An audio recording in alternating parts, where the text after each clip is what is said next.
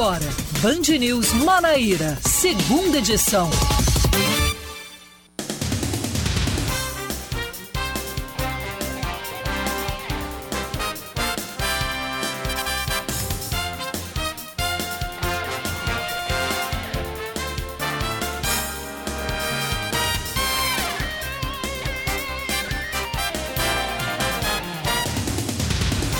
Agora 5 horas e 2 minutos na capital paraibana, 5 e 2. Boa tarde para você ouvinte da Band News FM Manaíra. Eu sou Oscar Neto, me junto à programação da Band News aqui em João Pessoa para continuar trazendo muita informação para você ouvinte que está do outro lado do rádio, que está em casa, que está no carro, que está indo para o trabalho ou faculdade, enfim, seja lá qual for a atividade que você está exercendo agora você está sintonizado aqui na Band News para ficar bem informado com as principais informações desta quarta-feira, 13 de abril de 2022. Comigo está a Sueli Gonçalves, que já estava com você na tarde de hoje. Sueli, boa tarde.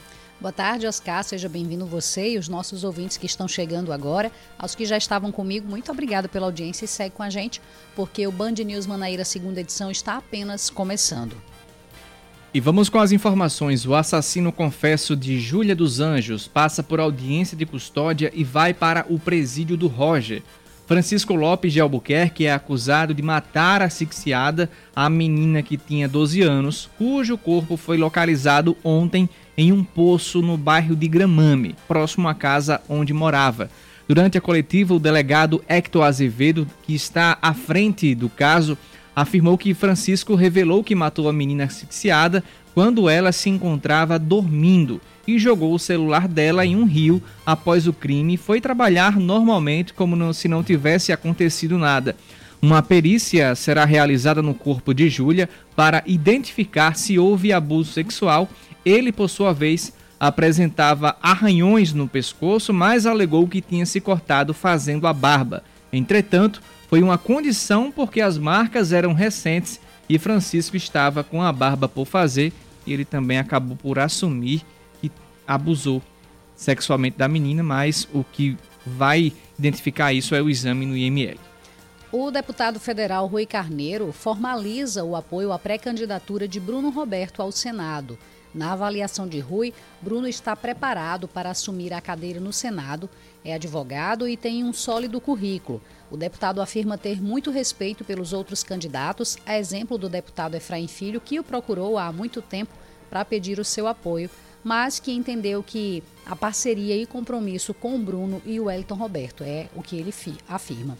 Já o governo da Paraíba, Rui Carneiro, afirmou seu apoio à pré-candidatura de Pedro Cunha Lima. E a gente continua falando sobre política porque o deputado estadual Ranieri Paulino, do Republicanos, chama de golpe praticado pelo senador veneziano Vital para a saída de Roberto Paulino da vice-presidência do MDB. O deputado destacou que não tem apego a cargos, mas a revolta foi a forma como Roberto Paulino foi retirado do partido. O parlamentar também falou do pleito eleitoral deste ano. Ele afirma que todos os pré-candidatos ao Senado são qualificados para o cargo, mas disse que a tendência dele é votar em Agnaldo Ribeiro, que pode também se configurar é, Agnaldo como candidato de João Azevedo. A Prefeitura de Campina Grande lançará a programação do São João na próxima segunda-feira. O anúncio das atrações do maior São João do Mundo 2022 que será realizado de 10 de julho, 10 de junho a 10 de julho, é, será às 7 da noite na sede da Medal, no bairro de Ita Itararé. O Medal, que é a empresa responsável pela organização do evento. Serão apresentadas as atrações do palco principal, o nome do artista homenageado, além da marca oficial e reveladas as novidades da festa desse ano. Entre as novidades já anunciadas para, já anunciadas para o dia 31 é, para, o, para, o dia, então, para os 31 dias de festa, está a programação diurna mais voltada para as famílias. As outras novidades, inclusive de atrações que se apresentarão pela primeira vez no Parque do Povo, serão anunciadas só na próxima segunda. Falar de esportes agora, o atacante Arthur, um dos destaques do Souza em 2022, está fora do restante da temporada. Exames de imagem confirmaram na manhã de hoje uma grave lesão no joelho esquerdo. O jogador se lesionou no lance do pênalti na partida contra o 13, no último domingo. válido pela repescagem do Campeonato Paraibano.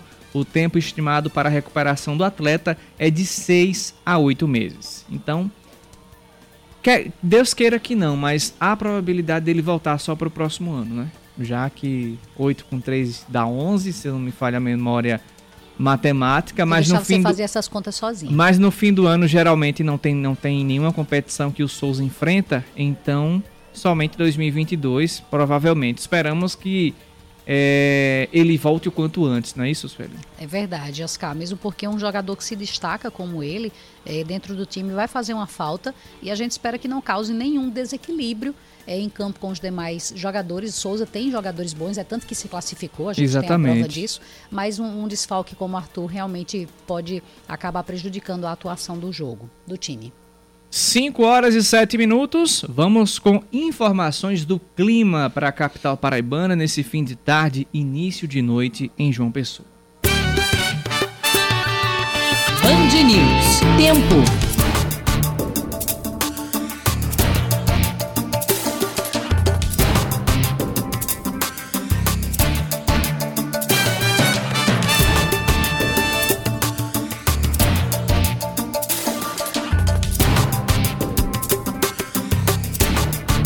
Agora são 5 horas e 8 minutos. A previsão do tempo garante que à noite o tempo vai ficar firme na capital paraibana. A temperatura máxima atingida durante o meio do dia foi de 32 graus e a mínima de 23. Nesse momento, na capital paraibana, a temperatura está na casa dos 31 graus. Mas hoje foi quente de verdade, viu? Foi sim, Oscar. Hoje foi muito quente aqui em João Pessoa. Não é de se é de se assustar porque geralmente não acontece isso, mas hoje foi muito quente. É aquela história do sol do meio-dia realmente sendo o sol do meio-dia Parece que ainda tá, ainda tá lá em cima, né? É, mas também você percebe que não tem nenhuma nuvem no céu. Não. E também não tem aquela probabilidade, não tá ventando, não tá um tempo ventilado, tá muito quente em João Pessoa hoje. O ouvinte pode confirmar essa informação pra gente na sua casa também. Campina Grande tá desse jeito também, Sueli? Tá sim, Oscar. Ultimamente a gente tinha noticiado que Campina Grande a temperatura em média era 26 graus, 27. Hoje tá 30 graus, com sensação térmica de 31. Ou seja, bem parecido aqui com o clima de uma pessoa lá em Campina Grande hoje. Mas a, a previsão mínima para o resto do dia é de 22 graus e a máxima é de 31.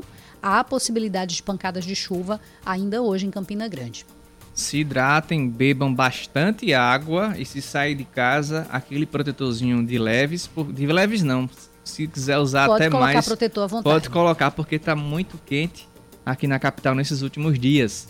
Agora são 5 horas e 9 minutos. Essa é a hora de você ouvinte participar conosco da nossa programação, trazendo o seu comentário também. Você passou a tarde todinha aí com Sueli Gonçalves, agora me junto no Band News Manaíra segunda edição, e você pode continuar participando comigo é, durante a nossa programação local. 991 11 9207 991 11 9207 é o WhatsApp da Band News FM. Cacá Barbosa está aqui, vou começar esse jornal é, até falando com Cacá, que ele também está acompanhando é mais tá é, a sua presença. Tá muito quente, tá, Cacá? A gente tava é. falando sobre isso agora, o calor que tá aqui na tá, cidade. Tá, tá um negócio sério. Tá um negócio sério. Então, Cacá, vendo estufa. A aqui. gente abriu o jornal com o caso da, da, Júlia, da menina Júlia, né? Porque, infelizmente, é um caso que tem repercutido bastante. São informações que vêm aparecendo a todas as horas. Você acabou o Paraíba Gente agora. Uhum. O que aqui de informação você trouxe no Paraíba Gente que você pode compartilhar Bom, conosco o... dessas últimas horas? Bom, a gente. É um caso que é aquela coisa, né? Quanto mais mexe, pior fica, né? É verdade. Porque gente, as coisas vão aparecendo, as coisas vão surgindo. E, e, e aí a gente tem a informação da, da prisão preventiva do, do, do, do padrasto da, da menina. Tá, vai, vai, vai pro Roger, já deve estar no presídio do Roger. Uhum. Né? E as, as, as, informações, quando elas aparecem, Oscar e Sueli, são, são, são terríveis. A gente vai se revoltando cada vez mais. A começar pela suposta motivação, que não cabe na cabeça de ninguém, né? É verdade. De maneira nenhuma. Não, não cabe na cabeça de não ninguém. Não é uma justificativa. Não é uma justificativa, não cabe na cabeça de ninguém. A pior justificativa que esse cara poderia ter inventado na vida. Dizer que a menina. Agora vê mesmo, uma menina, eu mostrei o vídeo, essa menina dançando na igreja, ela, é, é, sabe? Uma menina que a gente olha e percebe que não tem maldade uma menina dessa. Inocência menina, pura, né? Onde é que passa na cabeça de alguém que uma menina como aquela vai, vai ter a capacidade de fazer uma maldade com a mãe ou com a irmãzinha que tá. Na, que, onde é que tem? Só na cabeça desse sujeito. Não, foi uma Só justificativa imaginação. que ele encontrou. Já É. já vai aparecer, como você disse, quanto mais mexe, mais pior fica, mas já já vai aparecer o real motivo pelo qual ele fez isso. Porque Já já isso foi só um motivo. Assim como ele inventou a história de que uma pessoa entrou em contato com a menina e tudo mais. Uma agência de conheci- modelo. Isso, uma, uma conhecida dele tinha visto a menina passando assustada. Então, como ele inventou essas Ele histórias, inventou- tem muitas outras que ele pode ter inventado nisso É aí. terrível a, a, a, a capacidade, de- a imaginação desse cara. E outra. Cláudia, disse hoje, ruim, né? Cláudia Carvalho disse hoje de manhã uma coisa que é, faz, faz todo sentido. Esse cara, assim, esse, esse cara confessou o crime, não é porque bateu remorso, porque remorso não existe na cabeça dele. Não, você Não- olha pelas imagens Né? dele. Como, como o Sueli disse ontem, consciência numa pessoa dessa não existe. Não, não existe. Não existe consciência. consciência um cara desse não pesada. tem o menor remorso, não tem o menor traço de remorso. Esse cara, ele viu que a história que ele, conclu, que ele construiu era tão frágil que a história vinha se desmoronando. Era um castelo de areia que vinha se desmoronando, desmoronando, desmoronando, desmoronando. Então, não, eu vou me entregar, eu vou confessar o crime mesmo. Porque pelo menos preso, eu tô seguro. Aqui fora alguém pode pegar, me matar. me- É. enfim. Ele, ele, ele se, ele confessou o crime, eu tenho certeza absoluta disso. Ele confessou o crime justamente para se livrar de morrer aqui fora. Não foi Ele se tornou refém das suas próprias palavras, É. né? Refém do que ele disse. Refém do que ele disse, ele se tornou refém de uma história muito mal construída. E aquilo, não se iluda não, não existe crime perfeito não, meu amigo. Não é verdade. Não existe. E ainda mais esse crime que de perfeito não tem nada, porque é uma história tão mal contada. A começar. E aí, dois elementos dessa história que, a- que a polícia foi em cima e matou rapidinho a charada. Uma, a história da chave.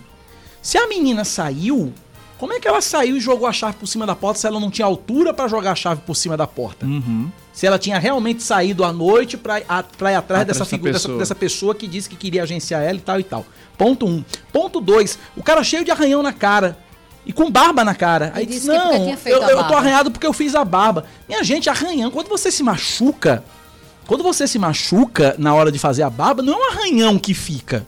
É verdade. É um corte, depende, às vezes é um talho, às vezes é um, é um, é um pontinho que, que, que sai sangue. Não é um arranhão, você não fica arranhado quando você. é, é, você tá fazendo a barba for com. muito com- cega a, você a tá fazendo. gilete, nem né? com gilete cega faz E isso, a menos que você tava quem- fazendo com gato, né? Em E vez de uma até pra gilete. quem tem alergia no, no rosto, eu digo isso pro meu marido, é muito alérgico, fica assim, só uma- umas bolhas É, vermelhas. exatamente, que eu também, eu também tenho isso, eu, eu também tenho isso.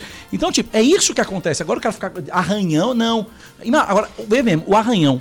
Imagine com esses arranhões o quanto essa menina lutou É verdade. com esse cara pra pra não morrer.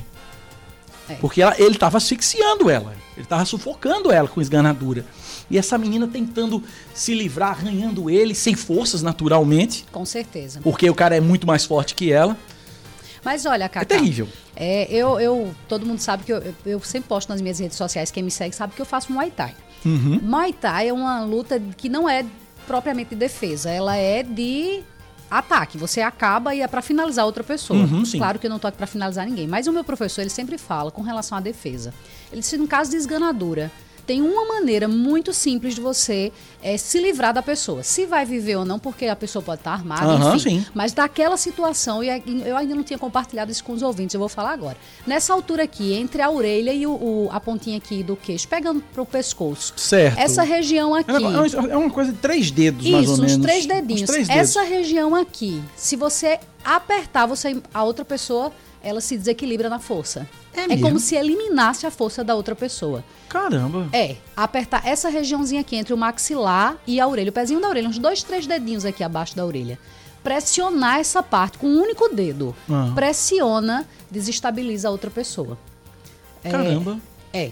Não sabia. Tem algumas técnicas de defesa. Agora, não é todo mundo Não é todo que mundo consegue. sabe. Não é todo mundo que sabe, não é todo mundo que consegue fazer. Mas é nessa altura, dois, três dedinhos abaixo da orelha, pegando mais pro lado do maxilar. Mas é- Apertou mas é aqui, aquilo. Ô, Cacá. Agora, é, é- é preciso também ter muita. ter- num, num, num momento desse, precisa ter muita frieza também pra poder lembrar pensar. e- Isso, e Exato. fazer isso. Kaká, os próximos passos que a gente tem, tem que ter as respostas é o exame do ML, não é isso? É o Pra exame, saber é, é, se ela tem- teve são a- dois exames do ML, né? O DNA e o de conjunção carnal, né? Para saber se se, um é primeiro para para confirmar se é ela mesmo, né? Uhum. Pelo DNA e aí logicamente é só um praxe mesmo, só a praxe mesmo da história.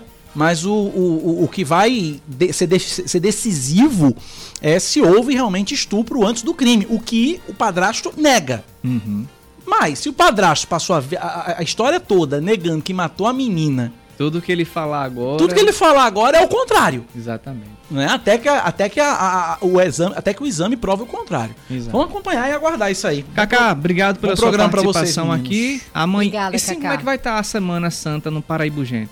Eu ainda, vou, eu ainda vou saber ainda da chefia, mas creio eu que estaremos ao vivo amanhã. Amanhã, amanhã com certeza ao vivo. Amanhã com certeza. Amanhã com né? certeza ao vivo. Não sei na sexta, mas possivelmente sim. Beleza. Mas amanhã eu tô aqui, seis da manhã, com o Expresso Band conosco, News, é. às 9h20 com Cláudia Carvalho no primeira edição.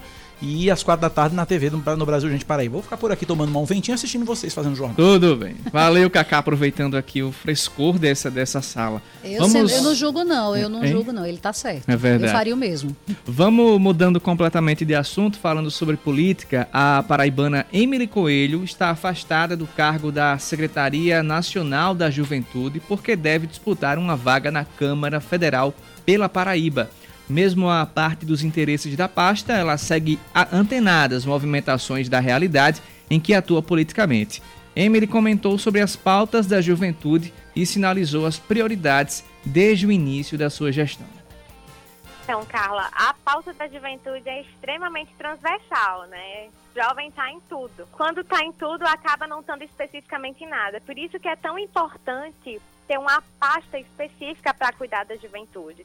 No Brasil hoje, nós somos quase 50 milhões de jovens. É a maior geração de jovens da história do país. O Brasil nunca foi tão jovem e nunca mais vai ser tão jovem. Então, a Secretaria Nacional da Juventude, além de ter o papel de fazer articulação, pensa também política pública para a juventude.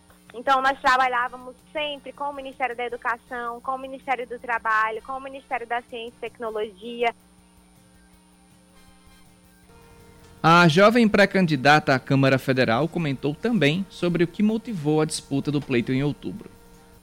Em agosto de 2020, eu fui para a Secretaria Nacional da Juventude, criei uma política pública que já está consolidada dentro do Ministério agora, que é a- a- tem essa questão do empreendedorismo, tem o olhar da juventude muito firmado e também comecei a lidar muito com o legislativo, né? Diariamente nós lidávamos com o legislativo, sendo conversando com parlamentares, opinando em projetos de lei e vendo a pauta da juventude é, como algo que, infelizmente, o parlamento não tinha como tão importante. E aí eu comecei a me questionar por que será que isso acontece? Por que será tão difícil trabalhar a pauta de juventude com os parlamentares? Ela, que é atuante dentro de um partido conservador, como é o PRTB, se declarou também conservadora e apontou que deve trabalhar nessa linha ao longo da jornada eleitoral. eu sou conservadora, particularmente, eu sou conservadora, eu sou evangélica, eu tenho os valores que a grande maioria da população brasileira tem, né? Por mais que nós tenhamos alguns nomes que falam muito alto e fazem muito barulho, que queiram desconstruir essa imagem, nossa população ela é conservadora, nossa população ela luta pela família, luta pelos valores de um governo, luta também pela nossa pátria, né? E nós precisamos resgatar esses valores muitas vezes esquecidos, entendendo que isso nos une enquanto nação, entendendo que isso é um, um- é um conteúdo unificador. Então, sim, sou uma candidata conservadora, sou uma candidata que defende, uma pré-candidata, na verdade, que defende esses valores, sim.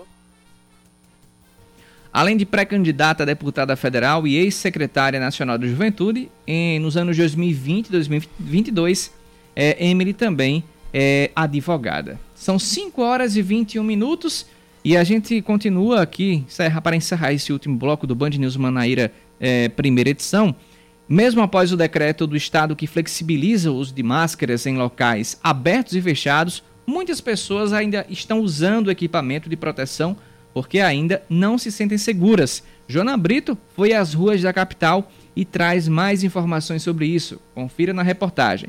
O uso de máscara na Paraíba não é mais obrigatório. Com o novo decreto publicado no último dia 8 de abril, o uso do equipamento de segurança passou a ser opcional. De acordo com o governo do estado, a nova etapa de flexibilização só foi possível por causa do avanço da vacinação. Depois de dois anos fazendo uso da máscara, já é possível caminhar em espaços abertos sem o equipamento de proteção individual. E nos municípios com cobertura vacinal acima de 70%, o uso da máscara também deixou de ser obrigatório em ambientes fechados. João Pessoa ultrapassou esse percentual e o novo decreto também adotou a mesma medida de flexibilização. Mas, apesar das novas regras, ainda é possível encontrar muita gente fazendo uso da máscara nas ruas da capital. Vou continuar até as coisas normalizar mesmo, porque para nós é um bem para nós, né? Eu tentar fazer isso até as coisas se estabilizar mesmo. Algumas pessoas pensam que estão se protegendo, mas continuam usando o equipamento da maneira errada, sem cobrir completamente o nariz, podendo dessa forma se contaminar. Estou usando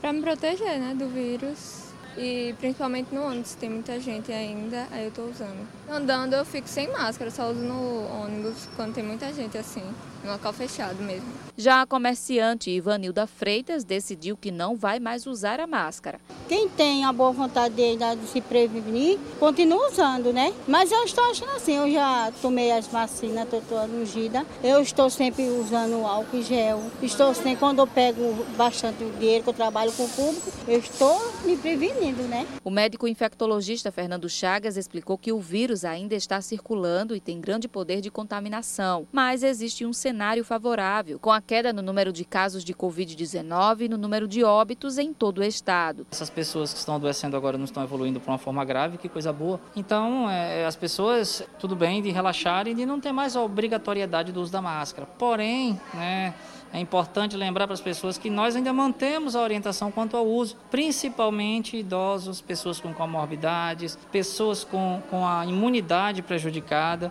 quem tem é, é, doença no coração, no fígado, nos pulmões. É importante utilizar quando sair no centro da cidade, quando estiver em local principalmente com grande aglomeração, para evitar pegar a doença, principalmente nessa fase agora, porque a doença ela pode até não evoluir para forma grave porque você está vacinado, mas ela pode descontrolar uma doença de base que você tenha e por conta desse descontrole da doença de base, infelizmente você precisa ir de uma UTI. Ainda segundo o médico, usar a máscara da maneira correta é fundamental para evitar a contaminação. O uso da máscara de forma inapropriada, ela acaba tendo um risco maior para as pessoas do que até mesmo não usar. É indiscutível que a máscara é um anteparo que evita que ao falar eu jogo o vírus à frente. Mas ao usar de forma errada, por exemplo, se alguém fala próximo a mim, joga vírus ao falar, se eu estiver com a máscara, óbvio que ela vai proteger, mas ela contamina a parte externa da máscara. Então se eu tiver com o nariz para o lado de fora, eu vou respirar do mesmo jeito. Logo após a publicação do decreto, o Ministério Público da Paraíba acionou a Justiça para impedir o uso facultativo da máscara. O pedido é para que o uso do equipamento de proteção contra a Covid-19 seja obrigatório até que seja garantida a cobertura vacinal para o público adulto com dose de reforço e do público de 5 a 11 anos com a segunda dose. O Tribunal de Justiça da Paraíba não acatou o pedido do Ministério Público. De acordo com o juiz Batista Vasconcelos, da primeira vara de execuções físicas, o Estado é quem deve decidir sobre o uso de máscara. Agora às 5h25 já já estaremos de volta.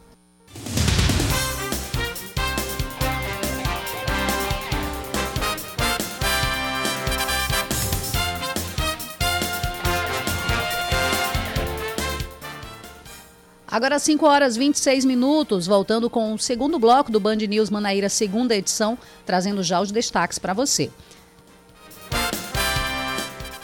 Uma unidade de saúde da família no bairro Planalto da Boa Esperança é interditada eticamente pelo Conselho Regional de Medicina. De acordo com o CRM, a interdição ocorre em virtude das precárias condições para o atendimento médico seguro na Unidade de Saúde Integrada Ipiranga. Durante a fiscalização, foi constatado que em dois consultórios médicos as luminárias estavam sem lâmpadas e as instalações com fios aparentes ou desencapados.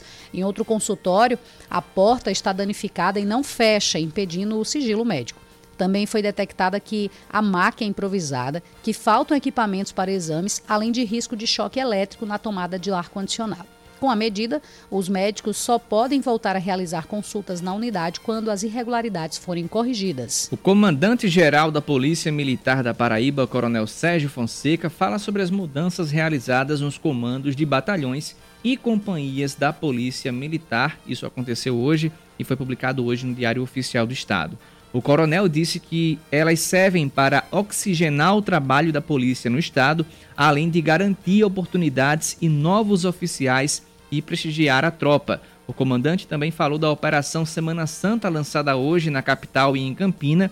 De acordo com ele, serão unidas as forças com todas as corporações que fazem parte da segurança pública no estado, Polícia Militar, Polícia Civil, Corpo de Bombeiros e o próprio Detran com sua colaboração com o policiamento de trânsito durante a lei seca.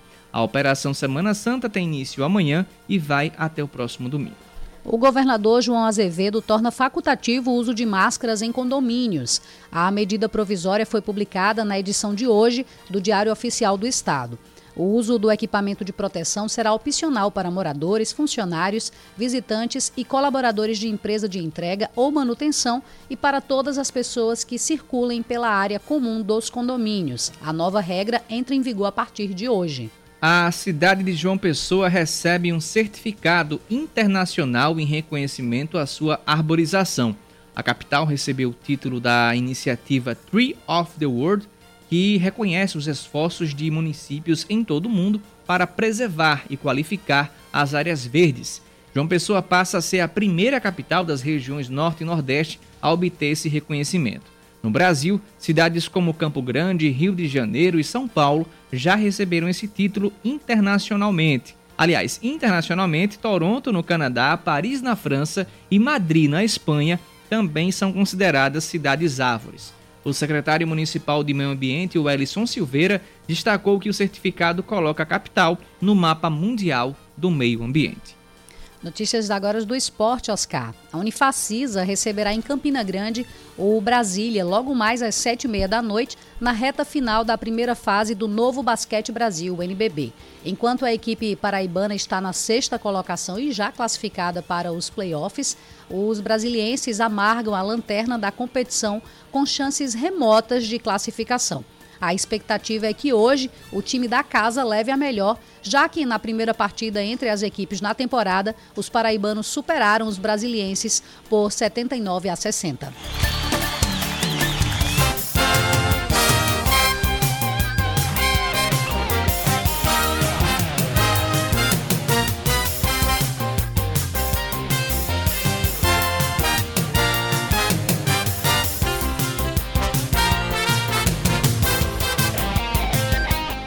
São 5 horas e 30 minutos na capital. Comercialmente, a Semana Santa é marcada pelo simbolismo que o chocolate é remetido à Páscoa, para dar os presentes no domingo.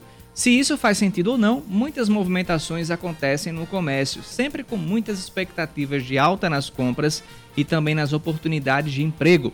Sobre isso, a gente conversa com o vice-presidente da Câmara de Dirigentes Logistas da capital. O Sérgio Miranda está na linha com a gente por telefone. Sérgio, boa tarde para você, seja muito bem-vindo aqui à Band News. Boa tarde aos ouvintes da Band News. Estamos à disposição, a CDL está sempre à disposição para esclarecer qualquer dúvida de vocês. Sérgio, já te peço para inicialmente você fazer um balanço do ano passado para cá. A gente sabe que nessa pandemia, né, Tivemos vários cenários em todo o Brasil: cenários sem vacinação, cenário com vacinação, cenário com máscara, cenário sem máscara também.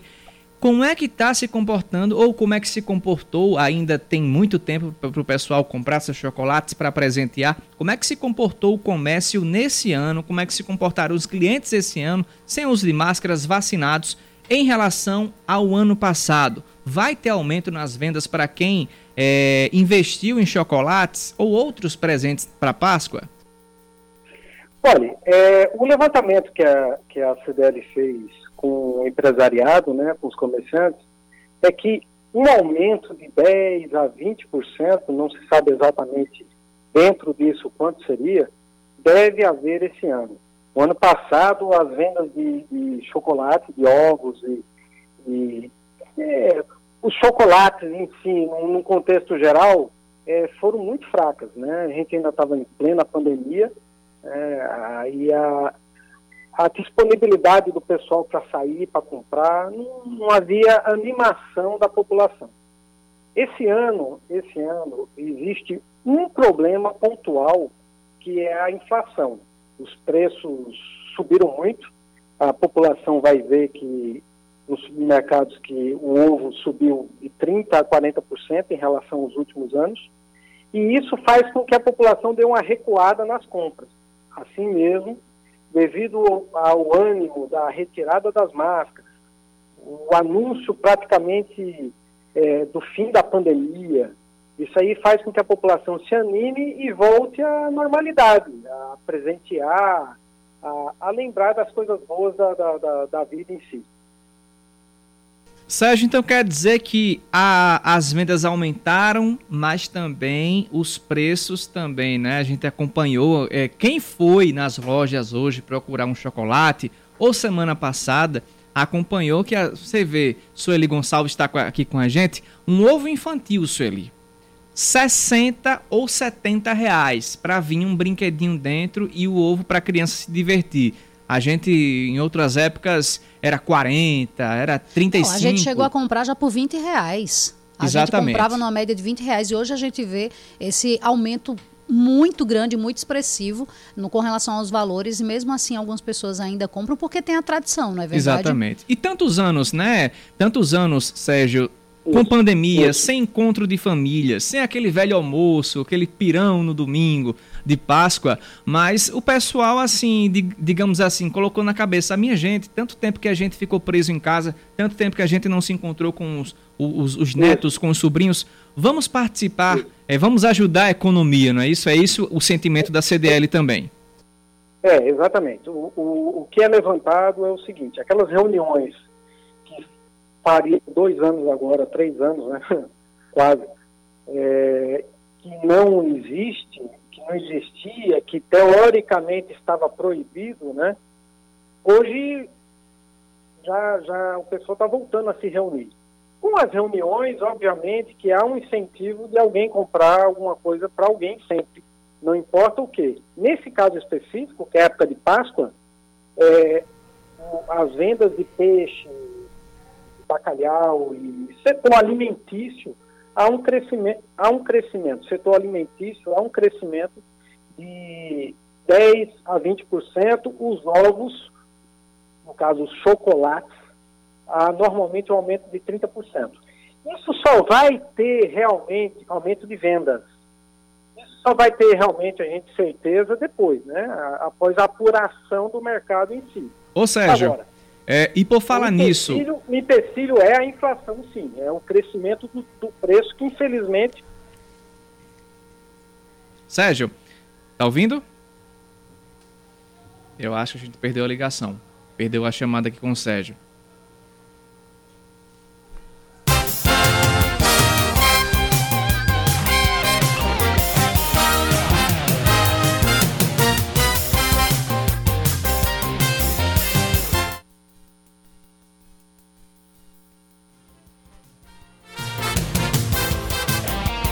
A gente vai refazer o contato com o Sérgio Miranda para a gente encerrar a, a entrevista aqui falando sobre a CDL, mas você ouvinte pode participar com a gente também. Você já comprou ovo de Páscoa? É aquela pessoa que deixa para a última hora? É, comprou no começo, percebeu que essa que é, houve essa alta nos preços? Manda mensagem para a gente, participa. Nosso WhatsApp é o 991 11 9207. Sueli, você já, já comprou os ovos para presentear o pessoal? Então, eu comprei para me presentear. Porque, Muito no geral, bem. eu sempre vou para a casa dos meus pais, tenho os meus sobrinhos, só que nessa Páscoa eu vou ficar por aqui mesmo, João Pessoa.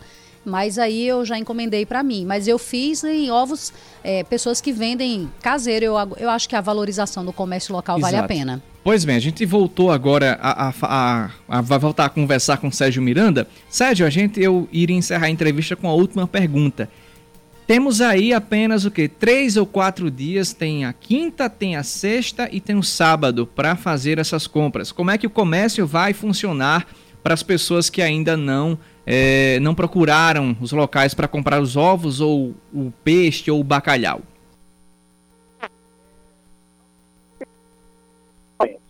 os supermercados também vão funcionar normalmente. A maioria não vai ter fechamento.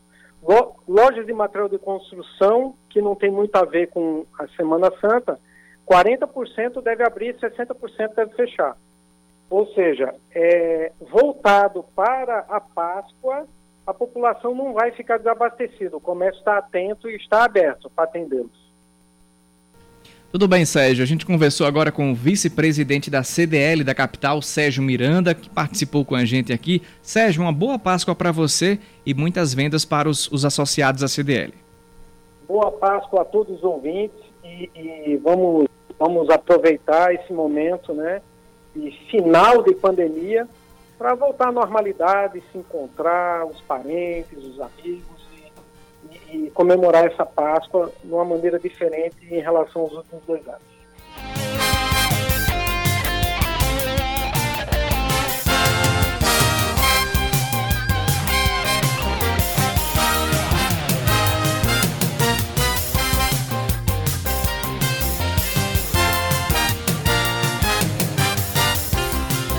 Agora são 5 horas e 38 minutos. O feriadão da Semana Santa está chegando. Com ela também vem as opções preventivas, as ações preventivas dos órgãos de segurança. O coronel Sérgio Fonseca, comandante-geral da PM, comentou a força-tarefa das instituições que vão trabalhar, que vão garantir a segurança dos paraibanos nesses dias de feriado. A gente vai acompanhar agora a fala de Sérgio Fonseca. Olha, a Operação Semana Santa ela está sendo lançada exatamente hoje aqui em João Pessoa. E às 17 horas nós vamos estar tá lançando em Campina Grande exatamente é, unir forças com todas as, as, as, corporações que fazem parte da, da, da segurança pública do nosso estado, Polícia Militar, Polícia Civil, Corpo de Bombeiro, o próprio Detran, com a sua colaboração com, a, com, a, com o policiamento de trânsito, a lei seca, a polícia penal, enfim, todas as instituições de segurança irmanadas exatamente para oferecer segurança à população paraibana durante esse feriadão aí que vai ocorrer a partir de amanhã da Semana Santa.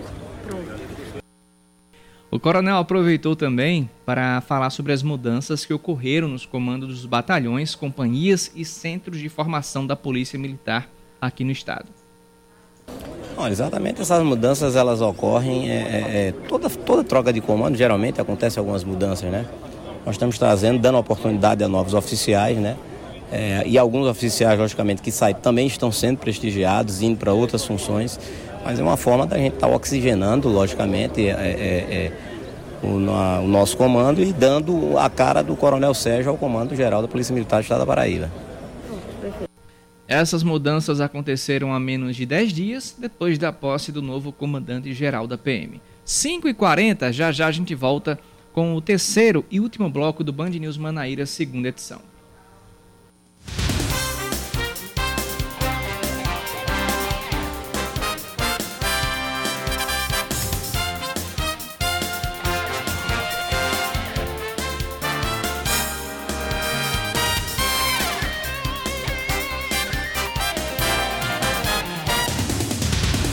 Agora são 5 horas e 41 minutos e a gente volta com o terceiro e último bloco do Band News Manaíra, segunda edição. A Polícia Rodoviária Federal inicia amanhã a Operação Semana Santa 2022. As ações terão início à meia-noite e término às meia-noite também do próximo domingo. Durante esse período, a PRF vai reforçar a fiscalização nos trechos com maiores índices de acidentes graves e criminalidade para garantir a segurança viária e a fluidez no trânsito. Também estão, serão desenvolvidas ações de educação para o trânsito visando conscientizar os motoristas sobre a gravidade de condutas que provocam acidentes e além também de combater o crime organizado com as fiscalizações, não só do trânsito. Uma pesquisa do Procon de João Pessoa aponta que o preço de um remédio tá chega a ter sempre preços, né? É, chega a ter uma diferença de 117 entre as 117% entre as farmácias da capital. Essa variação foi encontrada no comprimido para dor e relaxante muscular chamado Dorilax, de 12 unidades. O medicamento foi encontrado por R$ 8,57 em uma farmácia no Jardim Oceania e outra no Cristo R$ 18,16 em uma farmácia na Epitácio Pessoa. Hoje eu comprei é... um remédio, hoje eu comprei um remédio sem pesquisar. Eu acho que eu Você foi nessa dos caros, né? Acho que eu me lasquei. Pois Mas, é. enfim.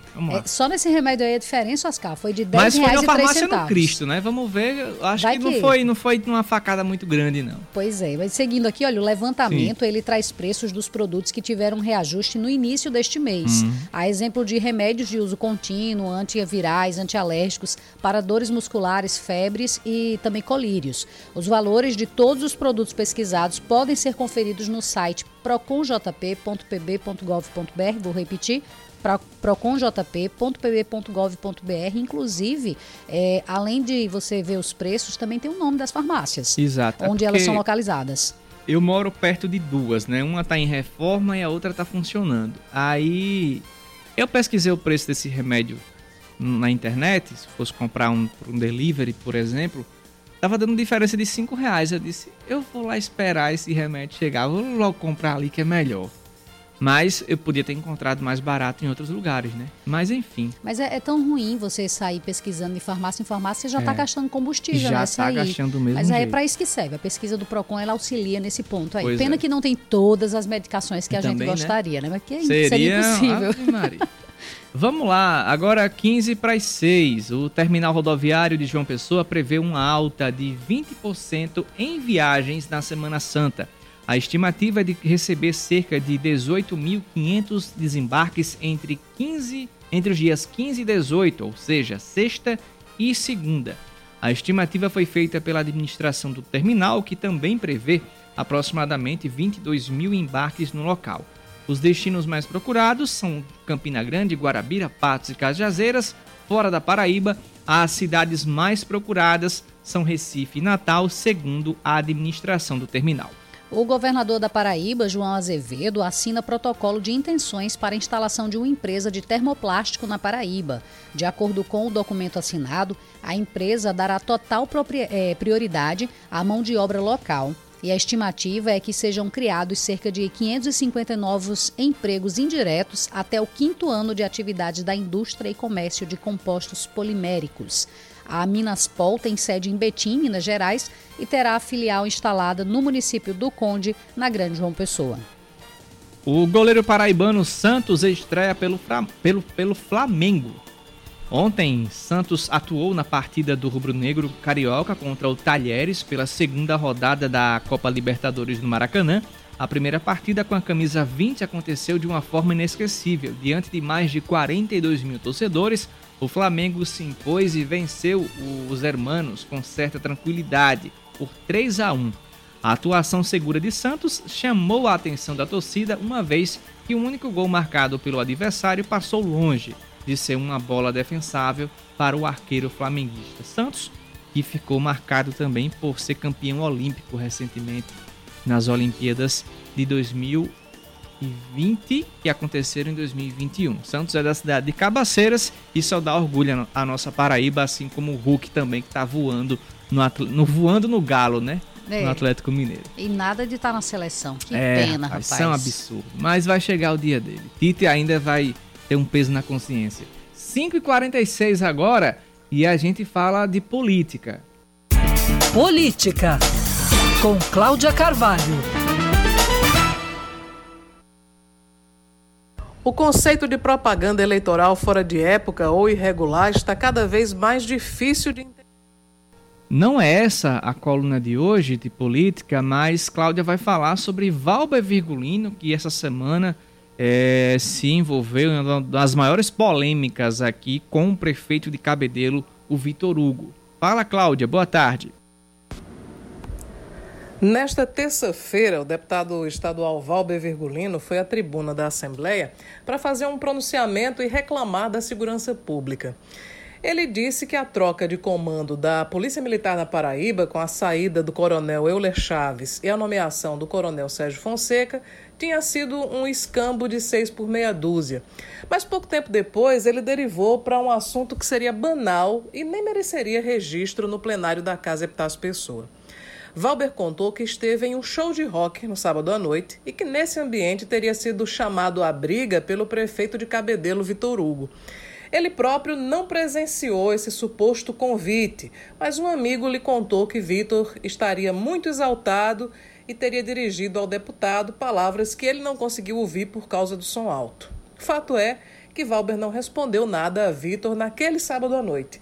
Ele achou melhor mandar o recado na tribuna da Assembleia, onde disse que depois de perder 51 quilos, não tem mais condições de brigar com ninguém e resolve seus problemas na bala.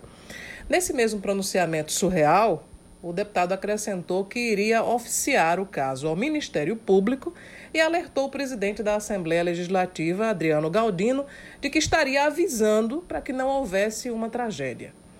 O que danado Valber colocaria nesse ofício ao Ministério Público, eu me pergunto?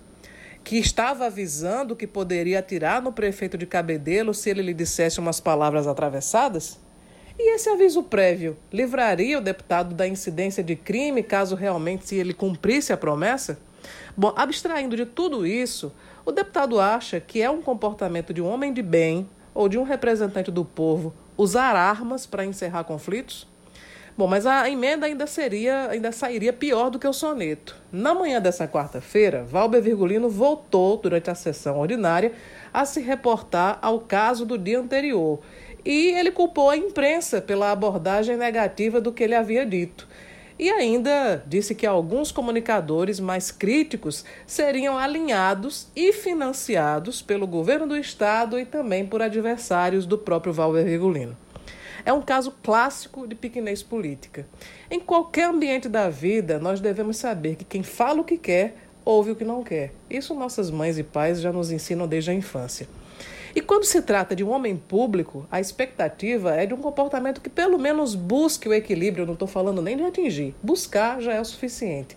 E também de ser exemplo para aqueles que elegeram o deputado e que acompanham o seu mandato. Valber perdeu duas ótimas oportunidades de ficar calado. Seu caminho.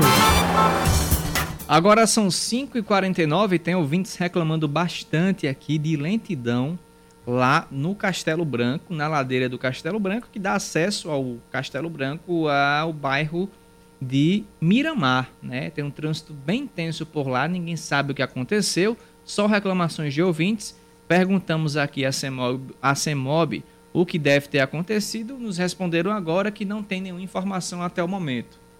Então vamos aguardar os ouvintes atentos da Band News para que a gente possa saber o que está acontecendo lá na ladeira do Castelo Branco. Você ouvinte que está passando pelo local, manda mensagem para a gente. Nosso WhatsApp é o 991 11 9207. Outro ouvinte entra em contato conosco aqui perguntando o que aconteceu na BR-230. Está totalmente travada no sentido cabedelo. Não temos também informações do que deve ter acontecido por lá. Com relação à, à ladeira do Castelo Branco, é, a gente não tem nem câmeras né, lá no local tem, que a gente possa é, tentar adiantar, porque a CEMOB tem as câmeras distribuídas na cidade, mas essa é uma região que não tem câmeras para que a gente possa olhar e descobrir porque o trânsito está ruim. Quanto à BR-230, é bom saber qual altura que está o trânsito é, complicado, porque muitas é. vezes é só o horário mesmo, né? Que principalmente aquela região do trauma ali sempre trava, sempre trava. Inclusive é, falam-se de projetos, com, né? Com, é, só fala, né? Só fala, só fala de projetos para o local Ainda bem que nada. você falou, só fala. O Leandro Pelizoni, ele é de Cabedelo, mora naquela região de Intermares, eu acho que ele tem informação sobre isso. Fala, Leandro. Oi, boa noite a todos. Acabei de passar ali na BR-230, tem um acidente naquela área ali onde tem os paredões, onde tem os viadutos. É, dois carros, duas caminhonetes bateram e estão trancando ali. E tem caminhões passando também que tá bem difícil de passar veículos grandes, então tá trancando o trânsito ali naquela altura, ali no sentido Cabedelo. Leandro Pelizone, Band News FM em um segundo dar. Valeu, Leandro. Matamos a charada. Né? Exato. Né? Isso, isso aconteceu, esse acidente, ali próximo à barreira do Castelo Branco, que geralmente, graças a Deus, nunca mais caiu. Mas quando acontece acidente ali, para a cidade, para tudo. E o pessoal tá fugindo da, da barreira do Castelo Branco indo por dentro. Né? Sobrecarrega o trânsito dentro ali da cidade. Exatamente, indo pela Consolação Misericordiosa, depois pega a ladeira ali de, de acesso ao Palácio das Silva. Moriçocas, a Tito Silva, isso mesmo. Obrigado aos ouvintes que participaram conosco. A Cláudia manda mensagem para a gente informando que houve um acidente próximo à ladeira do Castelo Branco e muitos, muitas pessoas mudaram de rota. Obrigado a todos pela, por essa união que vocês fizeram aqui em prol das informações Auxilia, no é, trânsito. São os ouvintes que já têm uma informação que auxiliam os outros que ainda não têm. Pois Isso é, é, ótimo. pois é. Então, quem está em direção a Cabedelo, está passando agora, digamos assim, no viaduto do Gás, o viaduto do Cristo, vai encontrar um trânsito intenso lá depois da UFPB, próximo à barreira do, à barreira do Castelo Branco, que fica a comunidade de São Rafael. Então, é interessante que vocês procurem outras rotas. Por dentro também, eh, pela Tito Silva, tá complicado o trânsito, certo? Então, você escolhe aí qual a melhor, a melhor via, porque tá difícil de encontrar saída. Só se você for pela Pedro II e pegar Epitácio. Aí já é outra história, você consegue sair desse, desse tumulto, Mas desse tem que ver se na Pedro II não já está o trânsito parado na região. E a Exatamente. Pedro II é, é comum nesse horário, não no sentido de quem vai para o centro, mas quem vem do centro sempre tem um trânsito intenso, então vai sobrecarregar também. Pois é, são 5 horas e 53 minutos. Vocês continuam participando com a gente. O nosso WhatsApp é o 991 11 9207, 991 11 9207. Vou continuar com outras informações para você ouvinte. Temos um bom fluxo na Beira Rio, nas imediações da TV Master, nos dois sentidos. Trânsito intenso a partir da- do viaduto da Pedro II, bem como em toda a extensão da Via Expressa Padre Zé, isso no sentido bancários. E pela foto que a CEMOB mandou, o trânsito ali na barreira do Castelo Branco já passa da Universidade Federal da Paraíba. Temos também um trânsito mais intenso, mas sem retenções, no retão de Manaíra, nas proximidades da UPA, no sentido praia. Trânsito fluindo bem na Presidente Nilo Peçanha, próximo à Praça do Caju no Bessa, e trânsito intenso, porém constante, na Gama e Melo, com a rua Cardoso Vieira, no bairro do Varador. Esportes. Com Ellison Silva. O campeonato paraibano segue vivendo seu próprio tempo enquanto. segue vivendo o seu, o seu próprio tempo, foi ótimo. Que eu, teve um dia que eu estava com os ouvintes aqui falando sobre esse calendário do paraibano, que é um calendário eterno. Aí o, hoje o, o, o, O Ellison. o Ellison colocou tempo perdido. O Campeonato Paraibano segue vivendo o seu próprio tempo, com sua- suas próprias regras, o seu próprio calendário, e enquanto os estaduais por todo o país já finalizaram ou estão perto disso. Os clubes que se calam agora futuramente serão prejudicados, mas seguem apenas esperando é, um milagre por parte da FPF. Ellison Silva vai falar sobre esse assunto. O Campinense Clube comemorou 107 anos ontem, dia 12 de abril, e é um momento em que, depois de muito tempo, o torcedor raposeiro realmente pode celebrar. Isso porque, mais ou menos por essa época do ano, lá em 2020, o então presidente Paulo Gervani, que veio a renunciar no, o mandato no fim daquele mesmo ano, ele revelou que, após a auditoria, a agremiação contava com uma dívida que passava dos 38 milhões de reais. Era gente batendo na porta lá do Renatão o tempo todo, com cobrança, dívida para todo lado, contas bloqueadas na justiça, cotas de participação em campeonatos e renda de bilheteria que sequer chegavam aos cofres do clube e que naquele momento diversos conselheiros, não vou falar nem que era maioria, mas uma parte considerável, acabou chegando à conclusão de que era melhor declarar falência e criar um clube novo, com um novo CNPJ, porque de fato era uma situação inviável para o Campinense naquele momento.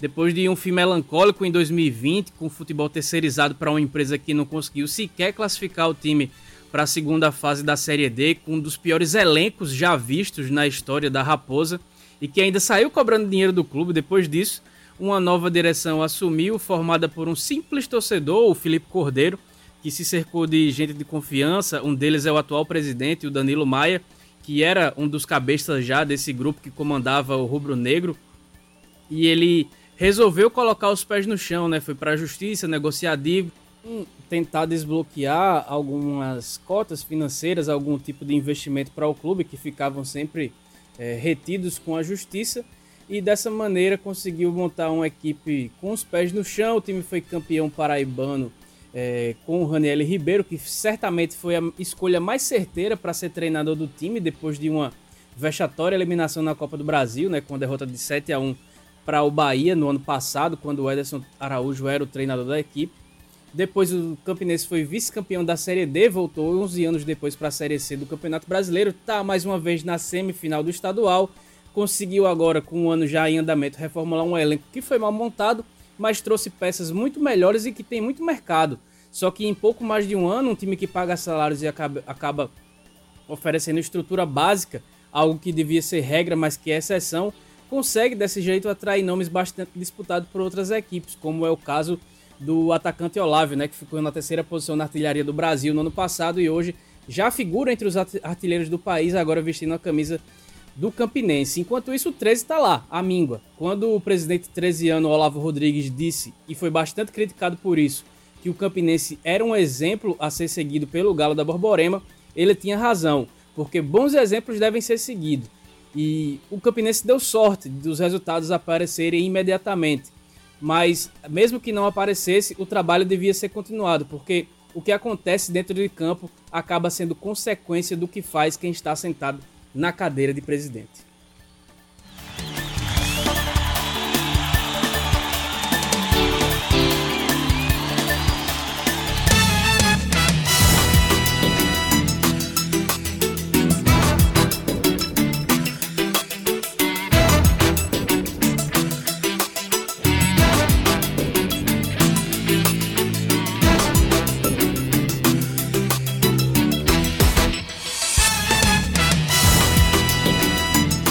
Agora são 5 horas e 59 minutos. O nosso ouvinte Luan, ele mandou a foto aqui. É, imagens aéreas da, do viaduto ali que passa por cima da Epitácio Pessoa.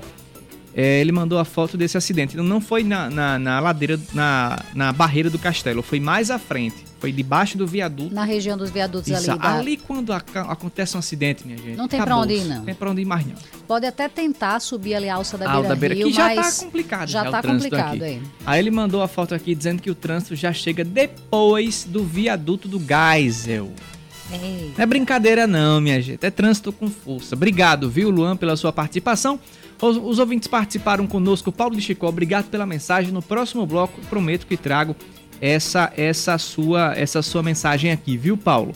Já já voltamos com outras informações. Vocês acompanham agora a abertura do É da Coisa com Reinaldo Azevedo falando de muita política nacional e outros assuntos do Brasil e do mundo. Sueli, até amanhã, bom descanso para você. Para você também, Oscar, bom trabalho e até amanhã. A uma da tarde estou de volta.